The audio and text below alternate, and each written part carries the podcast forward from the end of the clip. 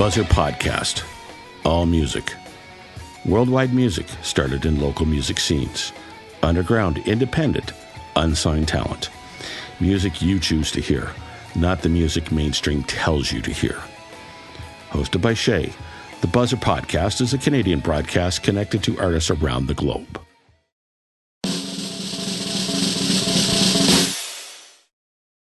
Hey, y'all. Shay here. This is the Buzzr Podcast. Thank you for tuning in. Singer, songwriter, poet, painter, rule breaker, game changer. He pushed the boundaries, blurred the lines, held up a mirror, and reflected to us the state of our culture, our world, and ourselves. The irreplaceable trailblazer David Bowie helped define our universe through his music. Welcome to the sound and vision of David Bowie.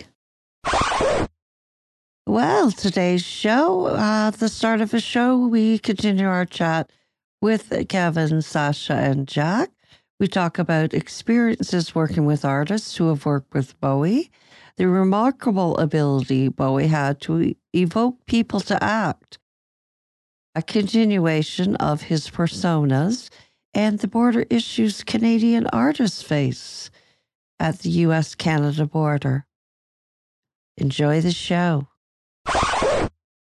Following the Ziggy Stardust album, Aladdin Sane finds Bowie stuck between the persona of the androgynous alien glam rocker Ziggy and the louche vibe of Halloween Jack character that he would embody on Diamond Dogs and Young Americans. There's a split here between the very Ziggy style material like Watch That Man and Jean Genie and increasingly experimental genre shifting songs like Aladdin Sane and Time, which add jazz, Latin, and cabaret sounds to the mix. Aladdin Sane, rather than continue the Ziggy Stardust character directly, Bowie decided he would create a new persona, Aladdin Sane. The character reflected the theme of Ziggy Goes to America, and according to Bowie, was less defined and clear cut than Ziggy Stardust, so now we're going to take Aladdin Sane, the single from the Aladdin Sane album released April 1973 for a spin before the show. Enjoy.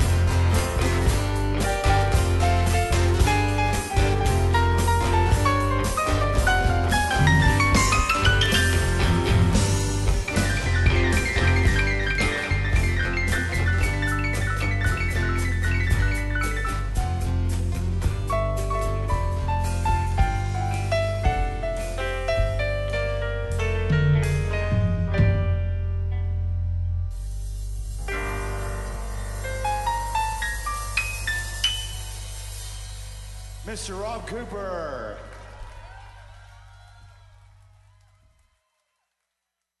Well, the next track in the queue is Golden Years. But before we spin that track, I'd like to talk to Sascha and Kevin about their time with Lenny Pickett, Tony Thompson, and uh, Fonzi Thornton, and the Serious Moonlight Tour, and their time with them, and their thoughts on that. Yeah, it was it was a strange time for me. I had uh, uh, come from uh, working as a uh, support member uh, in the tech world as a programmer, uh, and then the third album, which CBS funded, and it was supposed to get the big American push. so they had Bernard Edwards and Tony Thompson and a bunch of American cats come up and uh, play on the sessions. And I was hired to uh, supply and tune uh, and be Tony Thompson's uh, drum guy in the studio because I had the only drum set wow. in Canada available uh, that he required, which happened to be a Yamaha custom recording uh, drum set in the sizes uh, that he wanted. Uh, and so I was, uh, you know, uh, I'll say a fly on the wall uh, during those sessions. And I got to learn again, you know, how records were made at that time and, and the history of those cats uh, and their experiences that they brought uh, to those sessions. And it's because of moments like that that I always say to my musician friends and and and to uh, students uh, of music that it is so important, I think, to try and get those experiences where you're subservient uh, to the creative uh, geniuses in studio and on the road uh, to learn uh, not only what it takes to capture a recording and uh, to put on a show, but how once you actually get on, onto the bandstand or uh, in you know behind the drummer's seat or onto the conductor's podium, uh, how to comport yourself so that you're not a complete a hole. Yeah, one hundred percent. And Kevin. We'll go back to uh, the period where I spoke about working with Mick Ronson at Phase One Studios when uh, New Regime was putting out their second album, uh, The Race. Uh, we had we had quite a few uh, guest background singers on that on that album. Uh, Lisa Dal Bello sang on ours as I sang on hers, but there was actually quite a few more uh, and wonderful, brilliant uh, singers who I found very inspirational. Um, and one of them happened to be Fonzi Thornton, to be honest with you, I didn't know much about it at the time. I knew he was in the band Chic, uh, but didn't really know much more about it at the time. So he sang on uh, a B side called Let It Loose uh, off the, the album by the same name, The Race. And he also sang on the first single, a song called Love and Satisfaction, which is a very groove combination of groove and fairly hard rock with high tech synths. At any rate, um, he did layer after layer, uh, killed it, killed it, killed it. Needed very little direction. And uh, Steve Webster, the producer of the album, when he came into uh, when he came into the uh, the room out of out of uh, out of the booth, uh, he said, "So, Fonzi, what do you think of this song?" And Fonzi, slow, gets this big smile on his face, and he goes, "Sounds like money, man." awesome. It's like, okay, cool. You must have known what he was talking about because it was the, it was the lead off single from the album. So you know, there you go. It's great to watch the the masters do their thing. Uh, I always find yeah, it inspirational. Yeah, I, I, remember. every time I, I get to see uh, sit behind and watch your ass move on stage, uh, or you know, it, I I get goosebumps. And I'm not just saying this because I love you, but I'm Mm. saying it because it's in an age where uh, you everything gets fixed, you know, uh, and and uh, a chorus is sung and then it's just uh, duplicated and uh, tuned and tweaked and everything. It's when when you get to sit behind as a drummer the real deal, or you know, if you're uh, playing with a, a, a pianist, uh, not just a keyboard player. And I'm not taking anything away from keyboard players, so excuse me if I phrased that incorrectly. But people that are truly great at their craft, it is such an inspiration, and it gives me goosebumps. And it, and I thought the pleasure was all mine working working with you, Sash. Gee. Well, Mm. you two are great working together. Awesome.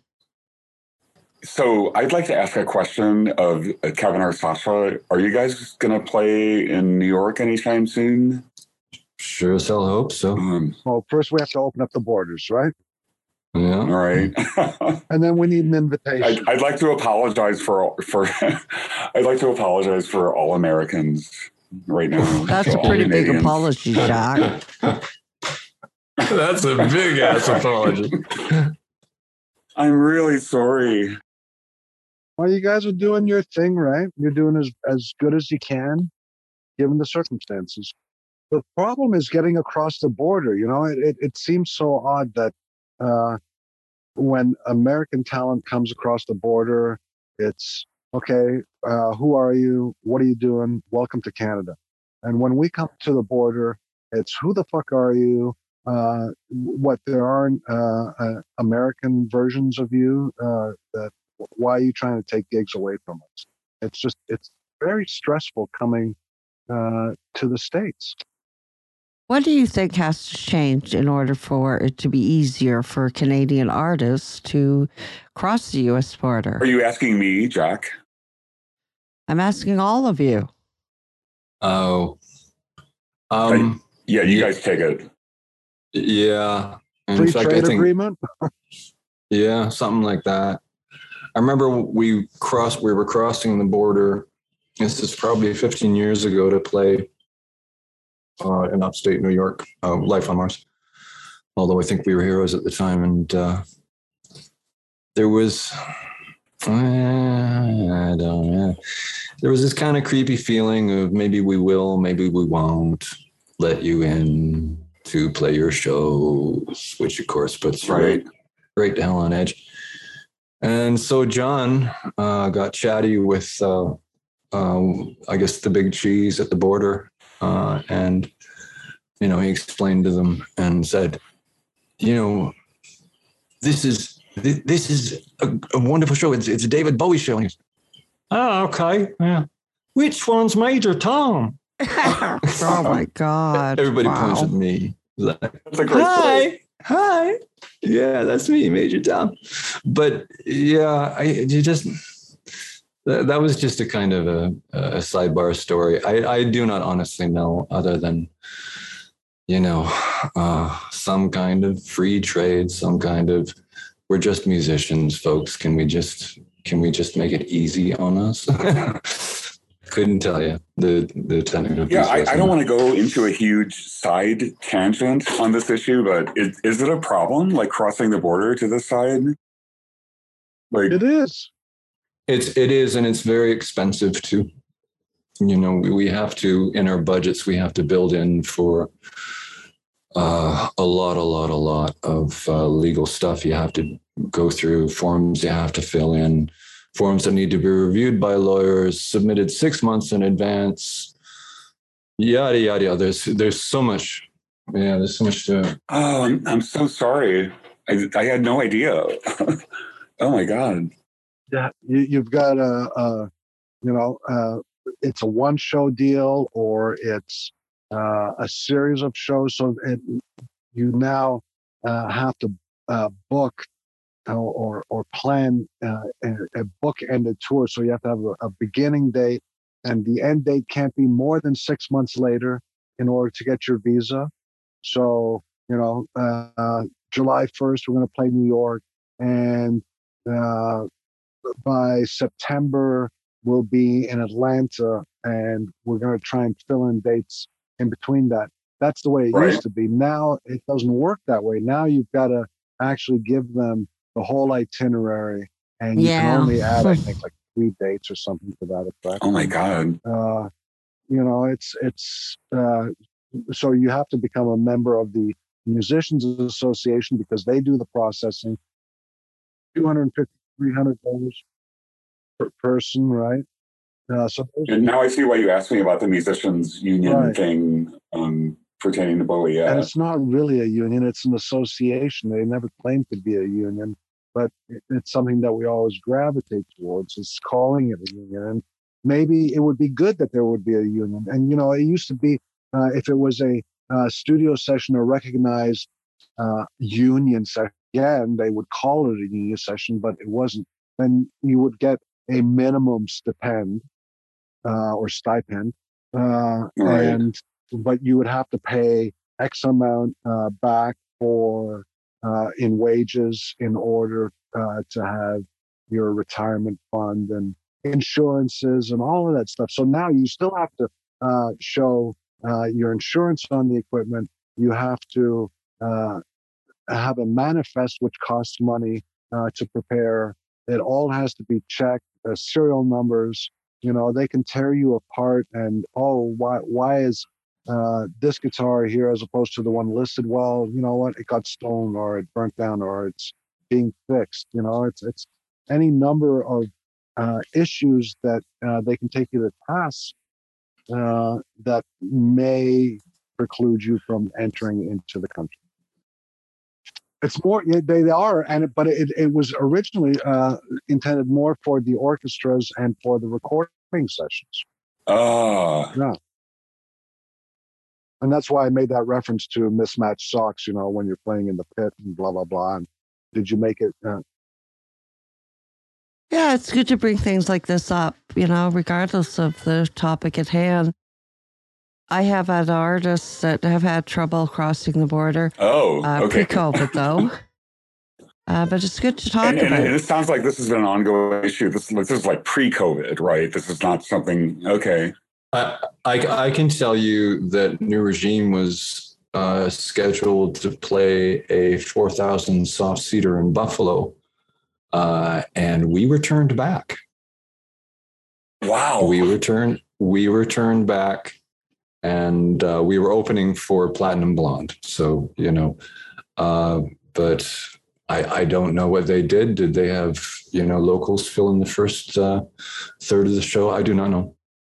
Uh, but we returned back for what just seemed to be uh, uh, pet, petty and ridiculous reasons. petty and ridiculous reasons. You know, he didn't like my hair. He made me call him sir. I- wow. I'm, I'm serious. It's like, it's like, you My know, I, I, took- I, I, I took out my passport and he goes, asked me a question. He asked me a question. I go, I answer the question. He goes, he starts tapping his pencil on, you know, my passport. And he goes, shakes his head. And he goes, try that again. And we went through this about three times. And then on the fourth time, I locked in and I went, answer the question. Oh, sir. Wow. Sir. Right. Yeah. Sir.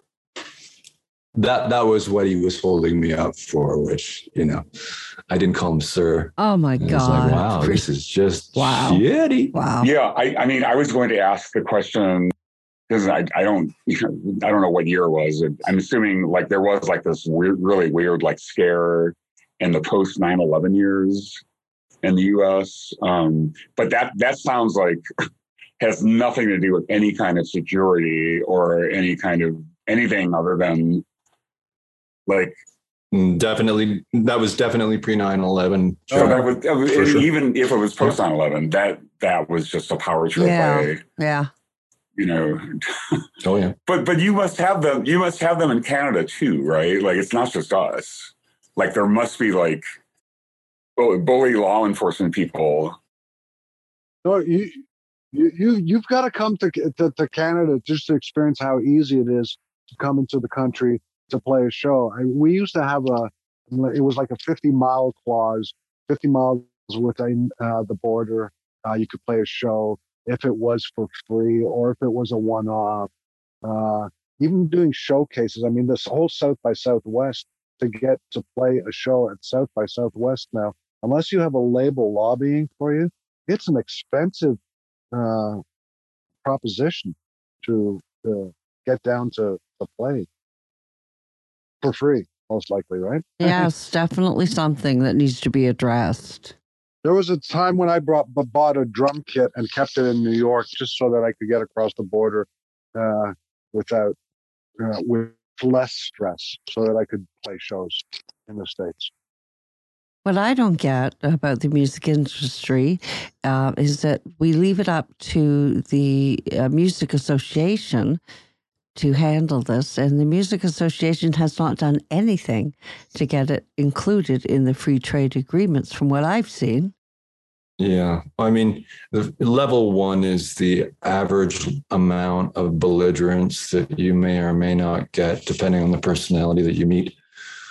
Who is at a border. Level two is is you know, show us your papers, please. And I don't right. like the look on you. Remind me of somebody who I knew in high school. So, no, sorry. Yeah, it is exactly that. Well, that was a great discussion, and even a better discussion in light of our discussions with about David Bowie and his music, because his music evoked people to act. And perhaps our mm. discussion on the US Canada border situation for artists may evoke listeners, especially artists and creators, to put an increased pressure to the government and those at hand that can change things. Certainly challenge people, right? Uh, both musically, uh, emotionally, lyrically, mentally, uh, stylistically, mm-hmm. to look at Mm-hmm. the world and, and to look at yourself uh, perhaps in a different way and question. Yes, he did invoke people to question.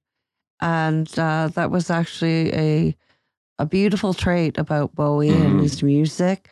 Uh, the personas are one way in which he did that.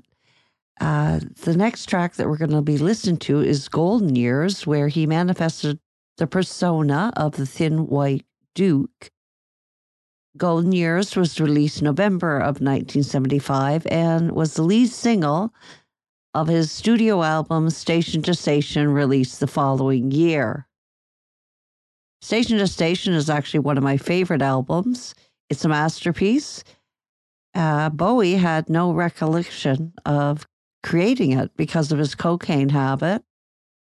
Station to Station was not an easy album to warm up to, but it had an epic structure and a clinical sound that were so impressive. It was an individualistic achievement as well as a style that would prove enormously influential on post punk music.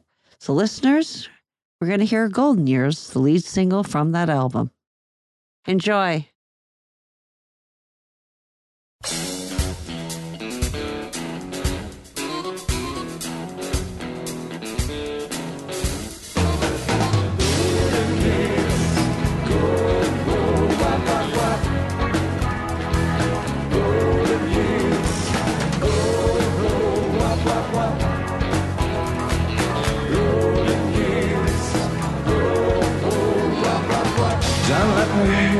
Say life's taking you nowhere.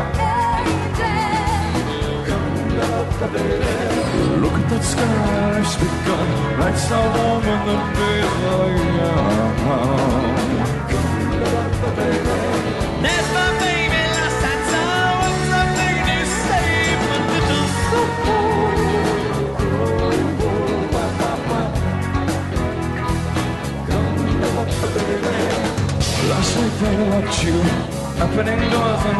some strings. And walk lucky, looked in time, never look back, what you're at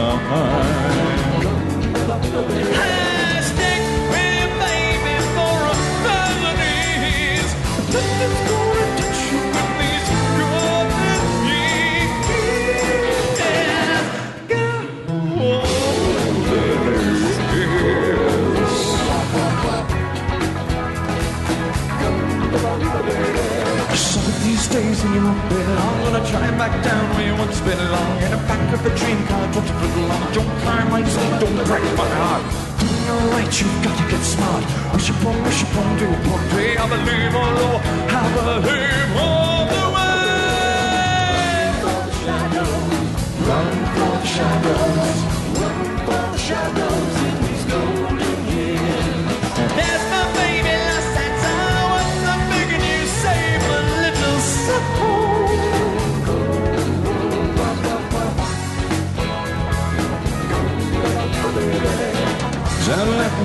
you say life's taking you nowhere. Run for shadows, run for shadows, run for shadows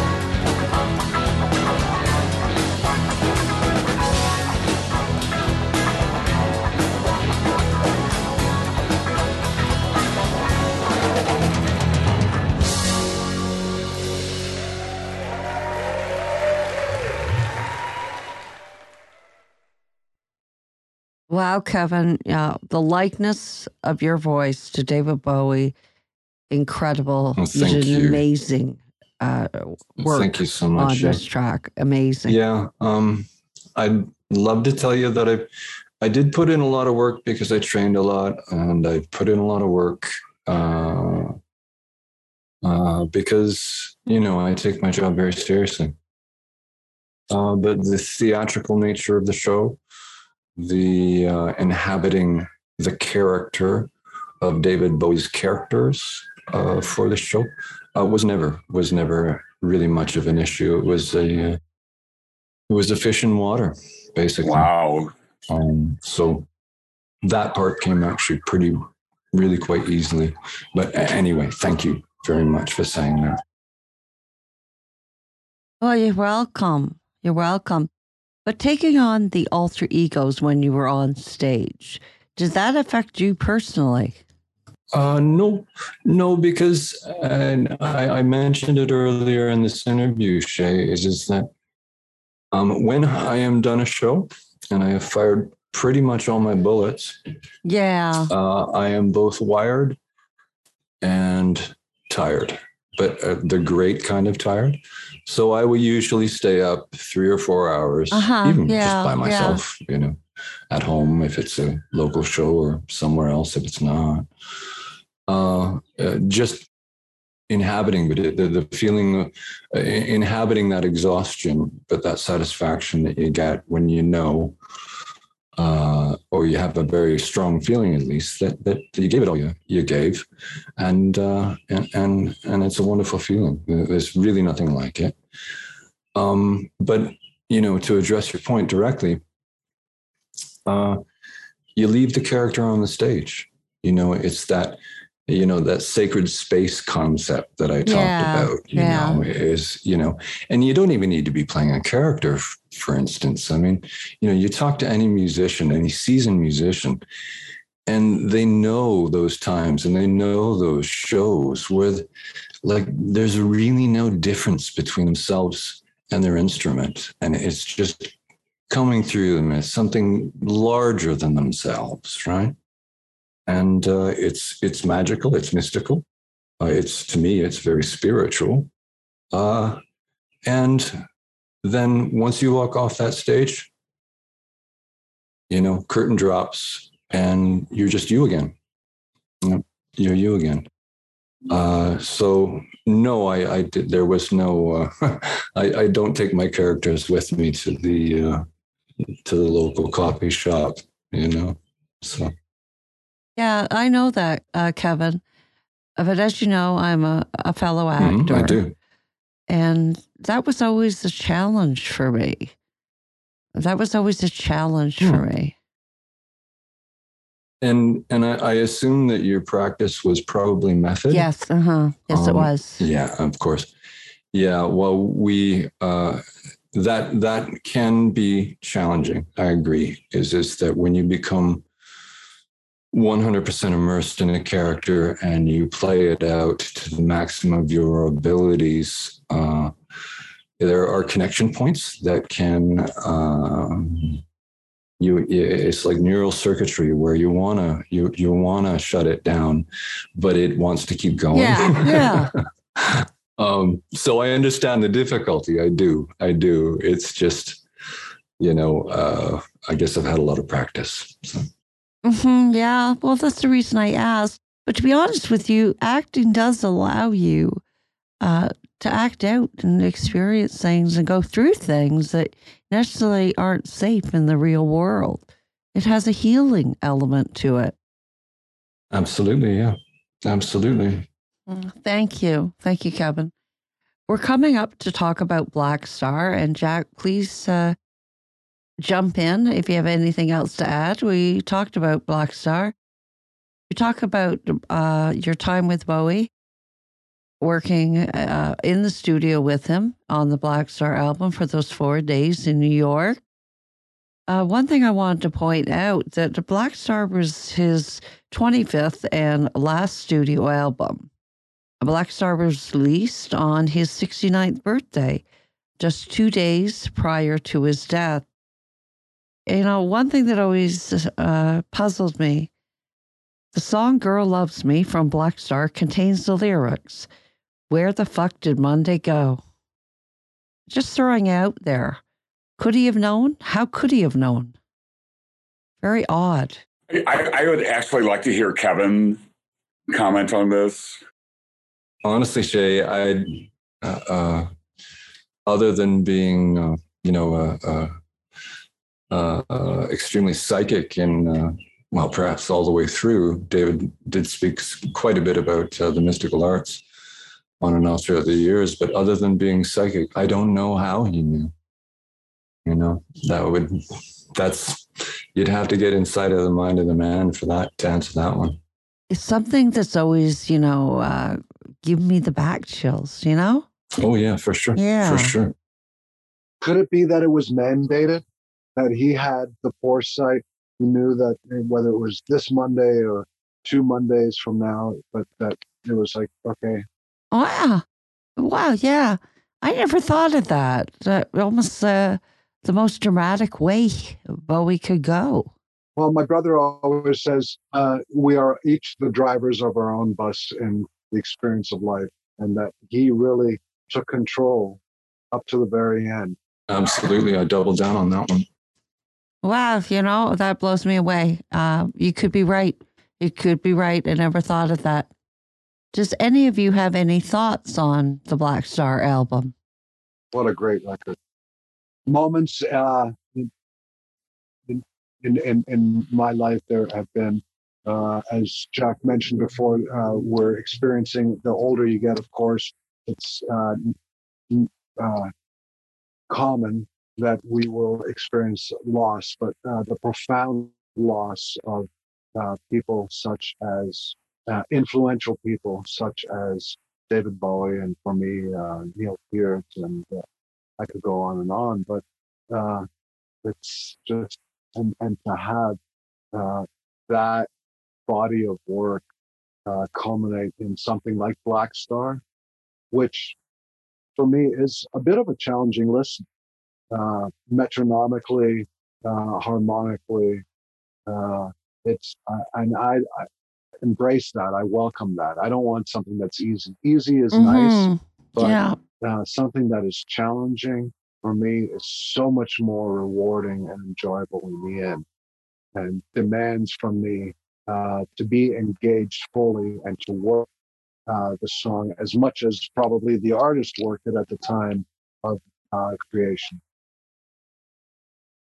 And I'm thankful for that. but I'm also right now. Uh, uh, I, I feel like I'm diving emotionally into back to that day when it was like, oh, oh this is it. I, I, I actually, so my take on Blackstar is, um, even though you know Bowie like was Bowie and Mm-hmm. did everything he did, one of his motivators, one of the things that kept him going, I think probably was having a hit song, like you know, like a hit song on the radio. Everybody wants that. The Beatles wanted a hit song. Like John and Paul fought with each other. Like which what's going to be the hit song? Um, there aren't really like hit songs from Blackstar. There aren't, you know, like radio carries. There's not. I think it's his best work, but it was a work that he wasn't obligated to produce a hit He made for. it for himself. Yeah, and for his fans, like like all of us, I'm looking for the day when you know, like someone does like Sue or whatever, like pity she was a horror, and in like the language of like 20 years from now, because Bowie will be relevant even more now. I mean, even more then than now. Yeah, Yeah, Black Yeah. Star could be the like the next great Broadway musical. Right? like I agree with you. You heard it here first, folks. Honestly, like if you took every song on that album and like dramatized it, yeah. Yes, I think Blackstar was one of his best works as well. Do you think him knowing that he was dying impacted his album in any way? Yes. I, I I think it had a real hand in the direction of uh, the of the writing, particularly the lyricisms. Um, and I had heard stories. I, I believe, um, and it might have had to do with I don't know uh, David's condition at the time, but he was talking about making a second and a third follow up to Blackstar and was of the pure belief uh, that uh, he was going to survive, uh, which, of course, tragically did not happen. Um, it's sort of hard to, uh, Wow. you Right. know, it's sort of hard to put hit that nail on the head. It, w- it would be interesting to speak with uh, Antonella Sigismondi uh, because certainly she was probably the last step uh, in Uh-huh. the hmm release of that record and the video, uh, the imagery. Uh, one of the images in one of the videos, I've forgotten which one it is, forgive me, uh, was, I think, a bit of a tip of the hat to David Bowie's son, who directed the film, I think it's called Moon, uh, where there's uh, a skeleton in a spacesuit. You know, it's almost like uh, Space Oddity was uh, Major Tom, you know, 1.0, uh, Ashes to Ashes reintroduced the character. 2.0 and then subtle imagery within uh, some of the some of the video uh, for Blackstar kind of made it 3.0 except for extremely that's- final. Beautiful, know. Kevin. fascinating. Well, thank you for bringing that up, Kevin. You know, uh, it shows Bowie didn't only influence a generation, he influenced his son. Duncan Jones, Bowie's son, was the director and writer of the 2000 film Moon. And notable is that the influence of his father uh, shows clearly on the storyline's creation. It's an incredible piece of work. And as a nod to that, we're going to spin Space Oddity right now. Cool thing about Space Oddity is it helped him sign a record deal. In 1969, a few years into Bowie's career, he recorded a demo tape with plans to use it to land a deal with Mercury Records. The tape featured an early iteration of Space Oddity, and based on the demo, Mercury signed him for a one album deal but it failed to win over one producer, and that producer was Tony Visconti. who produced Bowie's self entitled 1969 album. He thought the song was a cheap attempt to cash in on the Apollo 11 mission, and he tapped someone else to produce that particular single. So, listeners, Space Oddity.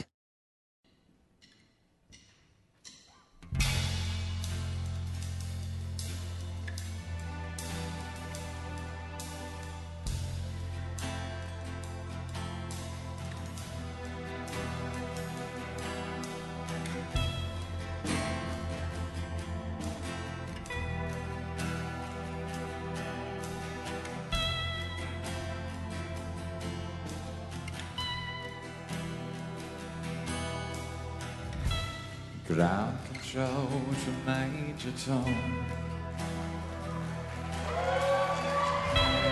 Ground control to Major Tom.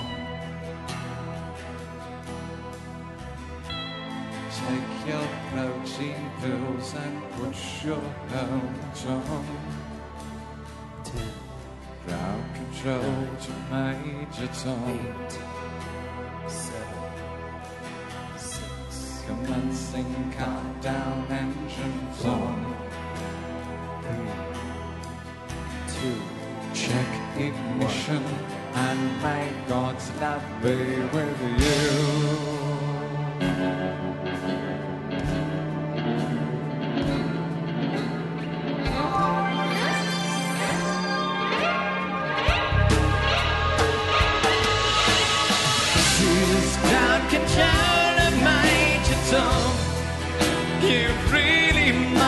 Made. And the papers want to know who shirts you wear. Now it's time to leave the capsule if you dare. This is Major to ground control. I'm stepping through the door And I'm floating in a most peculiar way. And the stars look very different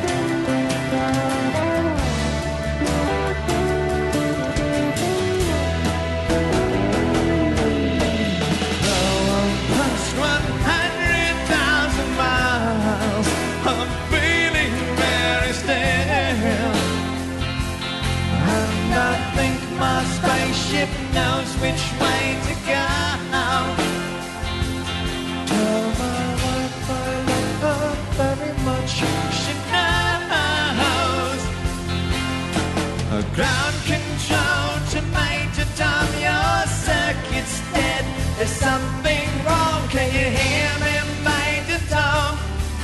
Can you hear me, Major Tom? Can you hear me, Major Tom? Can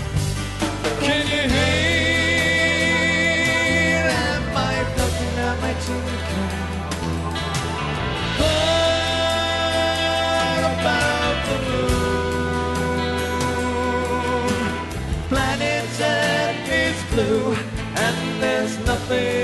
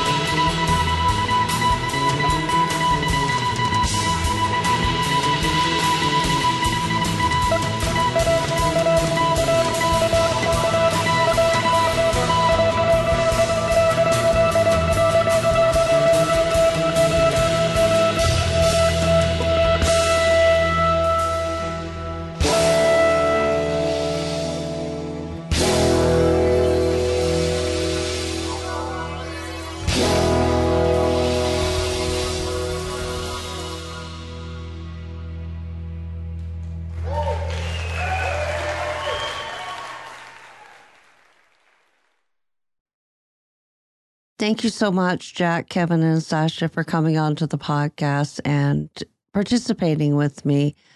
Our homage to the incredible life, music, and vision of David Bowie. I really appreciate your involvement with this. I truly do. It was completely my pleasure to be with the three of you today. Thank you so all so much. Love you guys. Great meeting you, Jack. And with that, and in the spirit of evoking change, we're going to listen to the track released by Jack Spann from the Beautiful Man from Mars album, released as a nod to David Bowie. The track is She Makes Pornography on the Weekends, released June of 2017. Enjoy. Cheers, y'all. Yay! Yay for Jack Spann! Woo! Cheers, y'all. Thanks, guys. This has been great.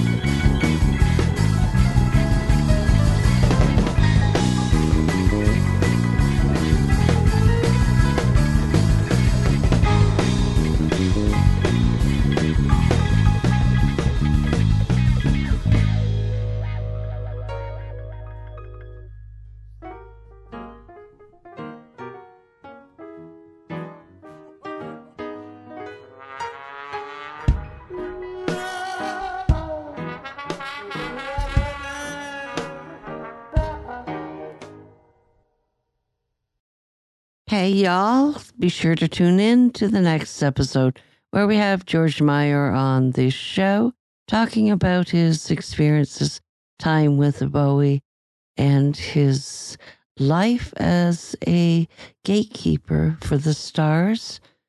And one of them was David Bowie. From my pad to yours over the airways. Cheers, y'all. Okay, that's a wrap. Thank you for tuning into the Buzzr Network, sponsored by Buzzrow Media. Thank you to the artists who share their music. Our shows wouldn't happen without their music. Follow us on Instagram and Twitter for showtimes and updates. Subscribe at thebuzzerpod.com. Fans and artists can submit their requests to shay at thebuzzroll.com. Until next time, cheers.